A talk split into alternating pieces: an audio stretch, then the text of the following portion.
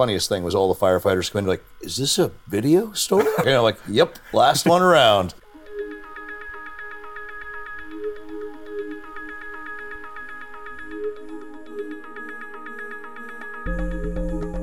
Welcome to Intangible Alberta. I'm your host, Matt Levitt from the Royal Alberta Museum.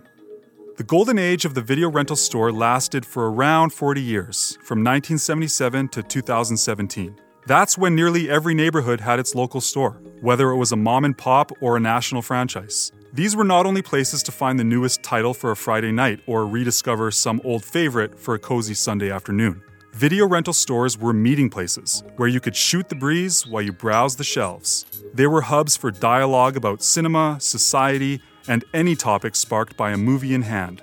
Ironically, many have fond memories of their time spent not watching a rented film, but looking for one. Now, the video rental store is nearly gone. Instead, we have the convenience of streaming thousands of titles straight into our living rooms with nothing more than the click or two of a button. But what have we lost?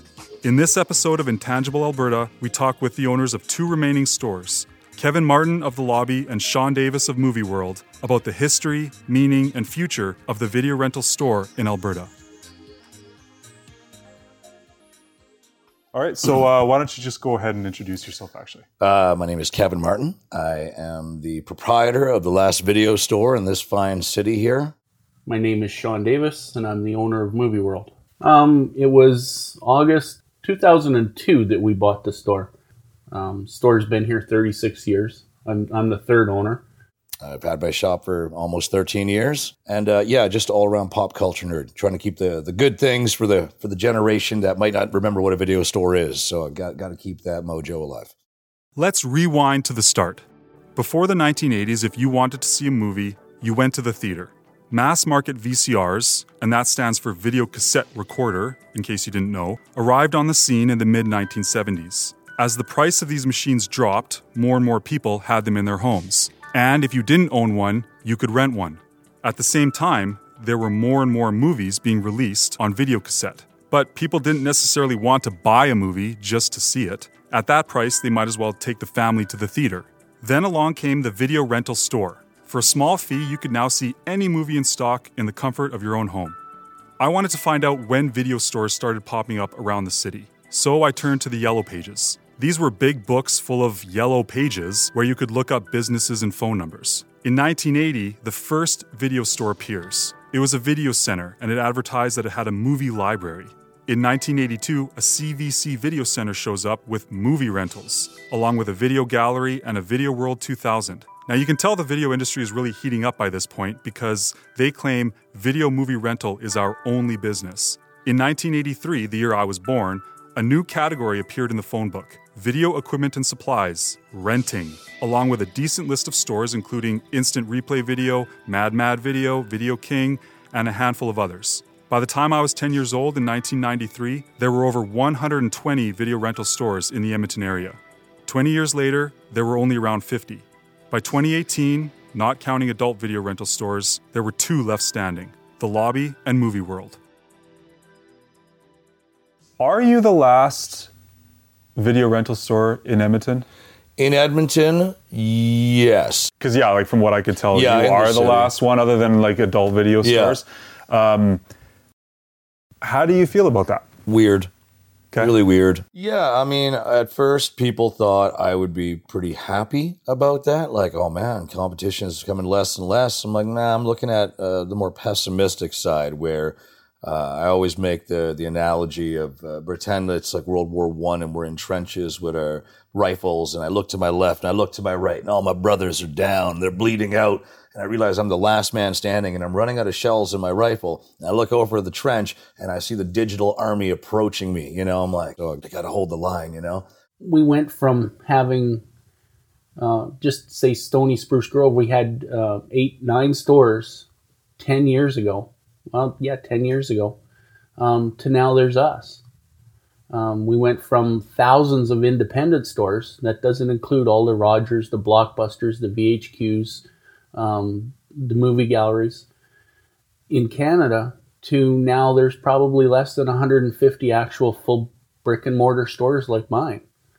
And it's it's something that's totally lost. And it's it's really sad. The only reason I can survive is A, I don't like money, obviously. B, I have no employees. C, I've committed seven days a week of my life here. And what letter went on? All right. D, five nights a week. I'm working at bars anyways. Get home at four, go to bed, get up, and open it up. But um, like I said, it's it's a labor of love. But with the other stores, with Videodrome, alternative video, movie studio, that to me was sad. I grew up here in Edmonton. Not far from our house was a Happy Mart. Do you remember those? In the little mini mall attached to it was a Royale Video. I remember going there back in the late 80s, and what really sticks out to me was the horror section. From what I can recall, it was this little room in the corner, made up to look like a creepy castle or something like that, with Halloween decorations. And I think, I think, even sound effects. But those could be more imagined than remembered. I remember stepping into that horror section and feeling like I'd snuck into some taboo world. A twilight zone where nightmares had materialized as plastic cassette tapes with cardboard covers. I remember looking over the shelves and gazing at the disturbing imagery on the cases. Those tapes felt dangerous to touch, like the plastic and the cardboard held something in and picking it up might let it out. Do you remember the movie Ghoulies? It's the one with the little green guy in suspenders climbing out of the toilet. To this day, I've never seen Ghoulies, but I remember going home from the store and being afraid to go to the bathroom because maybe that ghoulie had hitched a ride home with me. When I think back on it, my feelings about those movies have a lot more to do with my experience of being next to them, in that space, than whatever the films themselves were about. When I watch a movie online, it feels kind of distant, like I'm drawing it in from some far off place. Renting a movie felt so immediate. The movie was there with you. You picked it up. It rode with you in your car. How many countless other homes had it been in? What eyes had seen it? You brought it home, put it in your VCR, and let it show itself to you. Going to the video store used to be a, a magical thing, um, and it still could be, and it still is for a lot of people. We're always getting new customers because people are moving to the area and they go, Oh, we've never seen a movie store. It's been so long. This is like cool. But a lot of our old customers that have been coming forever are still coming. And then now we have their kids, and some of their kids have brought their kids in. So, I mean, we have that generational thing coming in now I had some regulars in 2005 that were just maybe dating, and now they have kids, and their kids like seven or eight, and they're bringing their kids in, and they're like, oh, you know, and I'm like, those kids are gonna remember this store. Like, they're gonna have vague memories 10, 20 years from now. Like, there was this place my parents went, it was in a basement, and they had movies, and they, they came to these things called cases. It was the weirdest thing, you know, like, because who knows what they'll have 20 years from now. We'll be watching movies with our like digital eyeballs. But the customers here are very, loyal. And obviously, I know that because we live in a world of streaming. And, and like, uh, you know, I've talked about many times. The one thing Netflix or most streaming sites can never get, and hopefully they won't for a while, or else then I'll be really screwed, is, um, you know, the whole interaction and the proper recommendation of titles, you know, get people excited about watching a movie, mm-hmm. you know, um, and that's, that's this thing that's seriously lacking. It's really, uh, some ways a meeting place for a lot of people It used to be over your back fence. You talked to your neighbors and stuff. Uh, you came to the video store and you, you, you would see neighbors that you might might be down the road you haven't seen or they were in hockey with your kids and it's it's still that way more because I mean that over the fence with your neighbors you, you it sort of seems to be lost in the busyness of life and this is still a place in the community that people still get that. It's awesome bantering with people. They'll come in and we'll talk movies. And then what's even funnier is you'll have more than one customer in here and somebody else, because it's a small store, somebody else can't help but eavesdrop. Like, oh, are you guys talking about blah, blah, blah? I'm like, yeah, man, blah, blah, blah ruled, eh? Like, well, I don't know, blah, blah was good. And then you all of a sudden people are just bantering back and forth in my shop. So it's just neat to see that interaction, you know? The video store and being a video store clerk in my position is no different than being a cab driver or being a bartender, where people want to talk to you. You know, like I've made a lot of great friends at the video store, and, and obviously, like I said, uh, our, our, film festival was born because of the video store. Deep down, it's connection.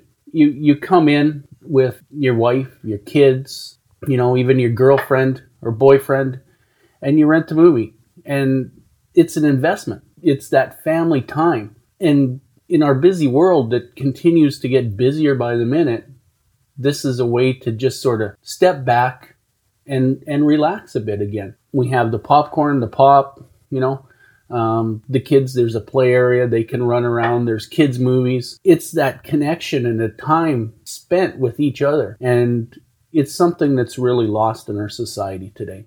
I was at my parents' place uh, last week, and my dad had happened to set up their, his VCR uh, to his you know new TV, and um, we were you know we are just sitting around like, hey, wouldn't it be fun? Let's pop in one of our old home videos. You know, Yeah. let's pop the VHS in. So we, you know, you pop it in there, and like you said, like the tracking and the picture's bad.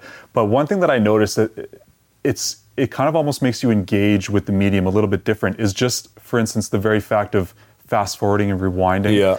You know, looking for a particular thing, um, but not being able to just you know digitally go to that exact You have spot. to earn it. You have to earn it, Yeah. and and you have to explore. And uh, what I noticed is, you know, if, if if all of the content that was on that VHS tape was, for instance, like on a DVD or or you know on a on a computer where I could easily go to the exact second that I wanted, Right. um, I wouldn't have had to peruse and re-experience all of that other content to get there, right? Yeah. And so the very fact of having to do that kind of it, it almost feels like you're wading in it a little bit more. It, all, it feels a little bit more tangible or deep, you know. And and it sort of reminds me of the same thing with uh, the sense of um, selecting a title electronically online. You know, it's just like, okay, I'm going to go with this guy, watch it for five seconds. No, Yep. I'll go to one of the other thousands and thousands of Yep. options. Whereas when you come to the store, you actually pick up the thing. You're you're sort of dedicating yourself gonna to say it. commitment has been You're made. making a commitment and you're taking it home. And you know what? Even if you don't like the first five seconds, you're probably going to watch the whole thing because you paid for it Exactly. and that's all you got. Yeah. And so you're you're sort of giving you're giving these things chances. You're digesting them a little bit more than you do with you know purely digital media. Do you want to do you want to like kind of elaborate? No, no, I, I, I totally more? agree. It's it's no different than we had to make mixtapes growing up. I mean, the amount of time you had to take with your double cassette ghetto blaster, like time it out. You know, I mean, and, and picking what songs you're going to put on there, man, that that is some heavy thinking. Where now, you know, it's just like download, download, download. Oh, it's all on the stick. Yeah. Even you know what? I'll even go lesser nostalgic. Say making a mixed CD back like 10, 15 years ago, like LimeWire or something like that, where like it took you 15 hours to burn that disc. You know, again, dedication. when you have to come and physically rent a movie, you're invested. Whereas on Netflix, I, I'll admit, there's times, yeah, I don't want to get up and come to the store. And I sit there, and I, there's so many times it's been two minutes into the movie, and it's like, ah, I don't want to watch this anymore. But when you have to pay for your movie, and you have to sit down, and you have to almost plan a little bit around it, you're invested. You'll sit and you'll watch the entire movie. Doesn't matter how bad the movie is you picked or how great it is, you're going to watch it because you're invested in it now. It forces you to have an experience that isn't necessarily on demand or a la carte. Like so many, I think so many things in our society now are like, no, I know exactly what I want. I'm going to go get that thing. Um, and that's the end of it. It does something different to us when we when we sort of have to sit through something that wasn't necessarily what we thought it was going to be. I think the other aspect of it is, is like you say, it's it's the idea of being able to have a tangible physical experience with something that in our digital world is is more and more of an ephemeral kind of experience. We are physical creatures, and being able to touch is is a way for us to connect. And so I think that this offers that, and it's more than just an experience of nostalgia or oh, I remember when I used to do this. Let's go do it for kicks, kind of thing. because I have a lot of young people that come in, like high school kids, first year university kids, and you can tell the ones that you can already tell you were born in the wrong generation because they walk in and they're like their eyes are enamored. They're like, I'm like, oh, this person gets it. You know, they're a little bit overwhelmed. They're like, it's it's just a cool thing. And remember, we do live in the world now where retro is cool. I mean, you know, the biggest shows and movies right now are all referencing the '80s, as we know. And you get kids coming in, I mean, young people that like want to buy VHS tapes off me. Personally, I don't get that. See, I get vinyl. Vinyl sounds great. It looks great. VHS, I'm not that nostalgic for it. Some of the covers were cool. The picture sucks. You always had to do the tracking button thing. Pan and scan, monotone, all grainy and snappily. So I'm like, yeah, I'll keep my widescreen Blu-ray Uber edition. You know, I'm good. But uh, unless, but I do say always hang on to your VCR, kids, because there's still 45% of the movies that were on VHS have never been put on Blu-ray or DVD. That was sort of like the bookstores not too many years ago. They were in rapid decline because everybody would just download their book. and they'd read their book on, you know, their Kindle or their e-reader or whatever it is, and people found that they wanted to have something physical in their hand again, and that's the same here. Um, people want to come, they want to feel it, they want to see it. Uh, a lot of people refuse to shop online uh, because they can't touch that item that they have. And here at the video store, you can still grab that graphic, look at it, flip it over, hum and haw, and you you have all these other people that you know. Oh, that was a great movie as they're walking by. So you've got other people that you know telling you, "Oh, this was a good movie," and hopefully, like the bookstores, video stores will make a comeback. My wife and I used to like to go to the movie studio by the University of Alberta. Even after we got Netflix, we still went because we wanted the experience of going to rent a movie. Because Movie Studio had outlasted the closure of Blockbuster and so many other stores, we just sort of thought it was here to stay. Remember in Forrest Gump when his shrimp boat survives the hurricane? All the other boats are grounded along the shore, and it's just him out there, bringing up load after load of shrimp onto the deck of the Jenny.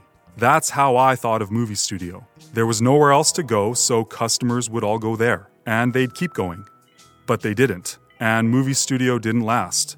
There was no Bubba Gump Shrimp Company version of video rental. After that, we tried to get our fix by going to the library to get DVDs. It's kind of the same, right? You're browsing through the stacks, picking things up, looking them over. You can talk, but you have to be quiet because it's the library. And it wasn't the same, not quite. Then I found out about the lobby and Movie World. Stepping into those stores felt like going back in time. Call me nostalgic, call me sentimental, but I don't want that to be gone. It's it's kind of a cool feeling knowing that I am the last one. But like I mentioned earlier, now I feel responsible in making sure the last one stays open. You know, mm-hmm. I mean, the ultimate dream would be would be like finding some eccentric rich dude who's like loves video stores. Like, I will buy your store off you, but I will keep you on as the curator, and I will give you an unlimitless budget. I need your knowledge. I will pay you handsomely, and you can do this job till the day you die. I joked about that. Do you remember that show, The Hilarious House of Frightenstein? Yeah. Oh, yeah. okay. I joked that if if if I could work things out in life, if the bill's taken care of, I could just keep the job as being the curator of these movies. I, in the end, will look like the librarian from the Hilarious House of Frightenstein, and I'm totally cool with that. And then probably after after I pass away, my corpse will have the Crypt Keeper from Tales from the Crypt, and I'm cool with that too. You know, but um, yeah, I'll just. I honestly, if the store closes, I wouldn't know what to do myself because uh, I've kind of pigeonholed my career options at, at my age. It's, I mean, what am I going to do? I'm like, cook. I used to be a cook for about two years. That was the last real job. That was 20 years ago. So aside from that, I'm like, I have to keep it going. You know, I feel like that Templar Knight in Last Crusade there, guarding the Holy Grail. You know, if I was looking at it purely from a business standpoint, I'd have shut down. But I do feel that it's a part of an age I think we still need. Um, we've seen parents that were coming in here as little kids, and they're bringing their little kids in there because they want them to see what it was like. Pretty soon, it's probably all going to be gone. Now, at this point with the business, that's what I look at as being more important than, say, profits or anything like that. you know, it's funny. In, in 13 years, I haven't made a dime. Um, thank God I don't have kids to worry about or a wife to worry about, or else I'd have to get a real job. But um, you do it so long, and you're like, well, now I have to keep going because, as you know, as the years have gone on, all the other video stores closed down. So it's like this great responsibility, I feel. And, um, you know, some days are tougher than others. I'm here every day, but as long as I still have that love for movies and introducing the young people to these out there titles, then um, yeah, what else am I going to do? It's my gravy train. Love it. The future sometimes looks bleak, sometimes looks very positive. Will we be here 10 years from now? I don't know. I have my doubts. In the next few years, there's still a lot of us that are going strong. I'm, I'm part of this Facebook group for independent video store owners. There are a lot of us out there still. Um, I chat with owners in, in Toronto and, and um, Vancouver, in Spain, and in the U.S., and everybody wants to know how everybody's store is doing. So it's, you might never have met these people in real life, but you do have one thing in common, and that's trying to keep this archaic uh, comfort food of a video store thing alive. You know, every now and then I might might get that hint of like, oh God, what am I doing? You know, why is this place still going? And then maybe some guy will come in and spend five hundred dollars on movies. But no, I mean, but more importantly, maybe some new customers will come in. And that twinkle in their eye lights up, and they're generally excited, and like, "Oh my god, I got to tell my buddies about this." And it's just like, "Oh right, that's why I do this." Years ago, we used to try and keep up with the Joneses, and now we have to surpass the Joneses. We just want more and more and more in society. Take a step back and look at what you've got. Look at your kids, your spouse, uh, your parents. People put value on material things. And yeah, we need them to live, but we don't need them to live. We need that camaraderie. We need family. We need friends. And that's why the video store is important. No matter what city you're in, we're out there. Yeah. We might be more hidden than usual, but we're still kicking around. So, like a museum, you know, we do serve a purpose to never forget, never forget. And um, I'll make sure they won't forget they walk in here. Thanks again to Kevin and Sean. Our music was Backplate, On the Verge, Late Night, and Elevation by Joseph McDade. Intro music was Scuba by Meter. On our next episode, we bring you a spooky Halloween special full of museum mysteries and creepy collections. Be sure to subscribe and follow us on Facebook, Twitter, and Instagram. You are now leaving Intangible, Alberta.